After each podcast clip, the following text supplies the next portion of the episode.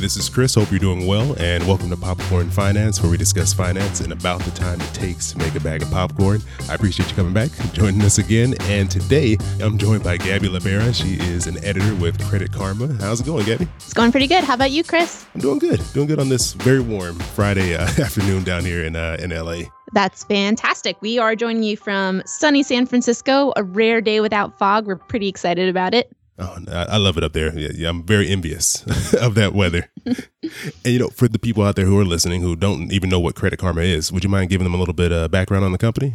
Yeah, definitely. So, Credit Karma is a technology company based out of San Francisco. And I think people mostly know us for our free credit scores, but we actually do a ton of different things like free tax filing. You know, you should start thinking about taxes now, even though that's not till March, given those pro tips for personal finance. Uh, we also do identity monitoring. We have an auto hub. We have uh, a way to claim unclaimed money that the state might have for you. There's so many cool things that Credit Karma has. And I'm not just saying that because I work for them. Like, I actually really like them.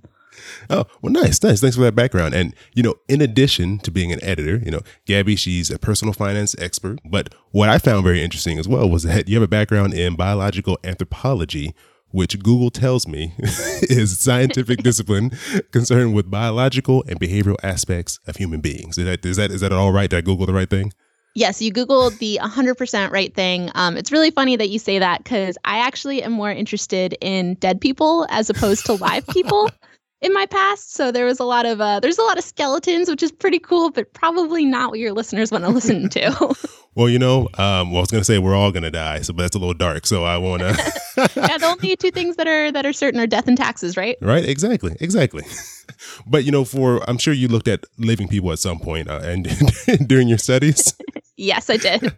And which I think will come in handy because we're going to talk about an article that was on Credit Karma. Uh, it was written by Tim Devaney, and it was about a study that found that 40% of millennials they spent money they didn't have or went into debt to keep up with their peers, which I think is not surprising because I've I've definitely been there, and I think it's something that I think most people deal with this. I mean, according to the study, I guess almost half of all people deal with this. So, uh, would you mind telling us a little bit more about about this article and the study? Yeah, definitely. So Credit Karma is always talking to its members. And one of the things that we kept hearing is that people kind of have this keeping up with the Joneses tendency. And so we thought we should definitely commission a survey to see what's going on and see if there's anything we can do to help people. So we and a partner of ours surveyed uh, around a thousand people. Um, and we discovered, and we, we focus mostly on millennials, but I think that this this topic um, that we call fear of missing out or FOMO for all you young folk out there, I think that that's something that applies to a lot of people, right? in past generations, it was keeping up with the Joneses. If you're into old German philosophers, Thorstein Veblen, it was conspicuous consumption. But this is this is something that affects a lot of people. And one of the one of the really chilling things i think about this is a lot of people are already in debt. So our average member at credit karma who's a millennial has $46713 in debt already on average. And that wow. can come from a variety of sources right? Like student loans and mortgages. So then to add fomo spending on top of that it's pretty scary Oh yeah, it is. And you know, I'm happy you mentioned that too because I think sometimes we all think our situation is unique and that we don't have debt, but I think that goes to show that, you know, most people are dealing with debt, and this is not something that's unique to each of us. And uh, I found that in the, in the in the article in the study that was put out there, uh, it mentioned that 27% of millennials they felt uncomfortable just saying no at all if a friend brought it up. If this is something that's so common, I think this fear that we have to talk about things is kind of unfounded because you know chances are your friends are probably dealing with the same situation just not telling you either. Yeah, 73% of people who went into debt for FOMO spending just kept it a complete secret, and that's such a bummer. And I think that this is something that a lot of people in personal finance, but especially Credit Karma, wants to work on is dispelling kind of this taboo around talking about money. We would all be way better off if we were upfront with people about what our situations were. I want you to imagine that your friend said to you, like, hey, man, thanks for inviting me to the music festival, but I don't have enough money. What would you do, Chris? I don't, I don't think I would mind. It wouldn't bother me, right? Exactly. I think that if if it if it did bother you, then you probably weren't a really good friend to begin with. no, no, you know, it's, it's not not his fault that or their fault that they can't afford it. It's no big deal. Exactly. So this is one of the things that we wanted to accomplish with this study is bring bringing this kind of um, scary, secretive spending out into the open and just have a conversation about it. Yeah, you know, I've talked about that a few times with some other guests on the show. It's like the fact that we're all afraid to talk about these things just builds up these walls and it just leaves us all kind of isolated in our own worlds here and we all think we're just struggling on our own. But I think having the courage to step out and, and just tell someone, you know, hey, I, I, can't afford this, or, you know, this is my situation with debt right now. I think we'll find out that most people are, you know, understanding and they, they get it because most people have debt and we're all trying to do better and, and deal with these things the best we can. Yeah. And one of the things that the study brings up is that the reason this type of debt is so insidious is because it just it comes out of people's desire to be liked. So 36% of people spend money that they don't have because they're afraid they won't be included in a future activity. 27% don't want to feel like an outsider. 26% don't want to lose friends. And 23% don't want to be judged.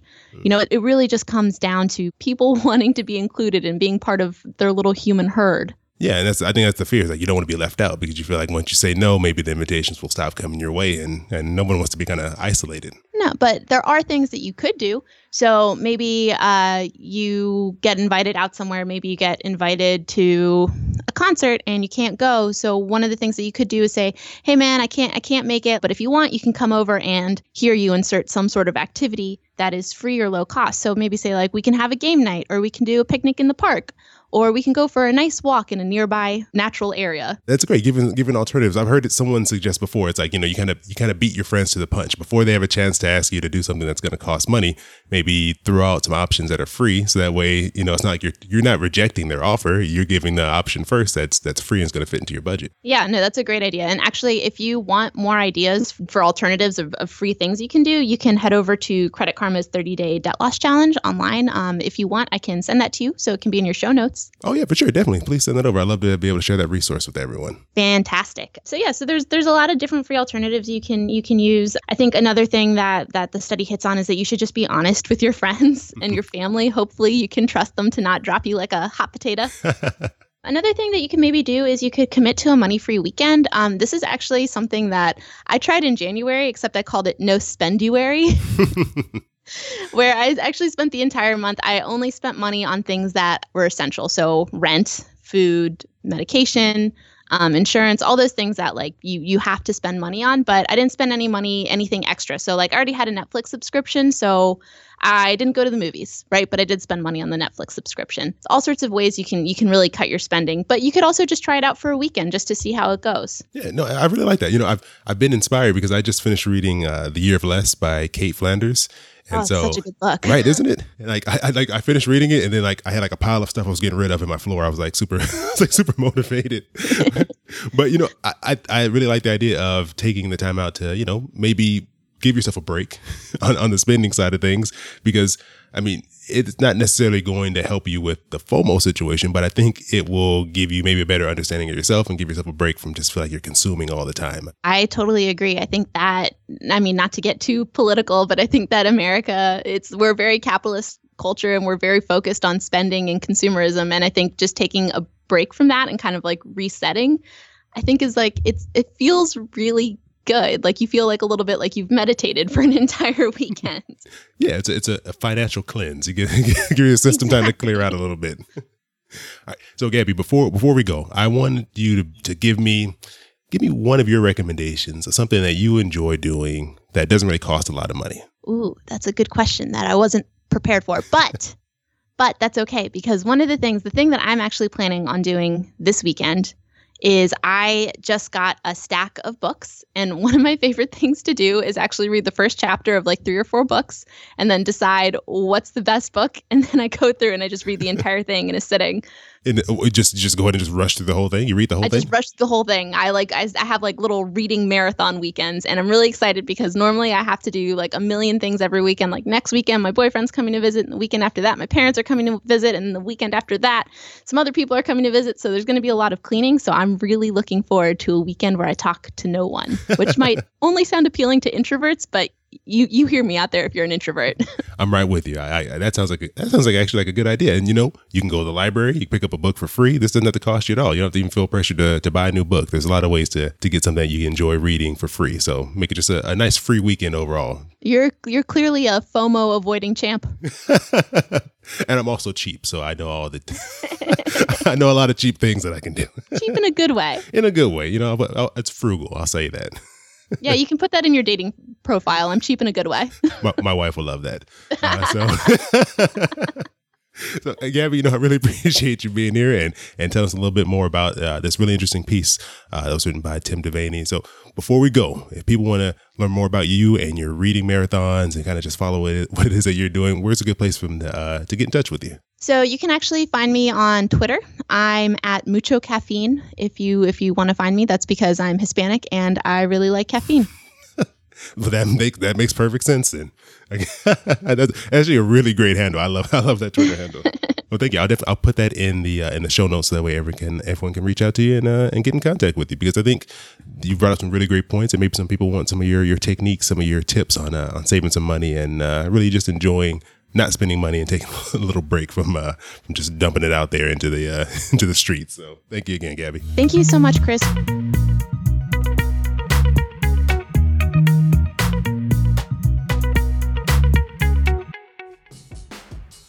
Big thanks again to Gabby LaPera from Credit Karma for joining me. And you can find links to the article that we discussed today, as well as links to everything else we talked about in the show notes by going to popcornfinance.com slash 88.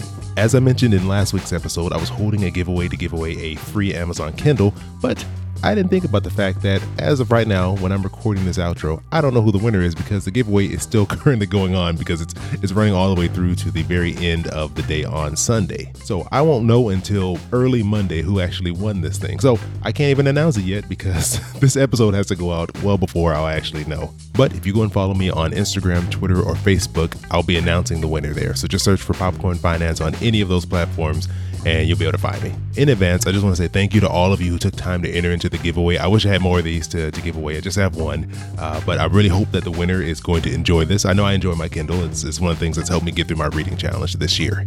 But all is not lost. So for those of you who didn't win the Kindle, I'll have something special coming up next week. So you're gonna want to tune in to next week's episode. Maybe another thing I'll be giving away. I'll just I'll just leave it at that. So come back next week and find out what it is. As always, I appreciate you coming back here and joining me for another bag of popcorn. I hope you have an amazing rest of your week, and I'll talk to you soon. Your boy keep it poppin' like Mary Poppins.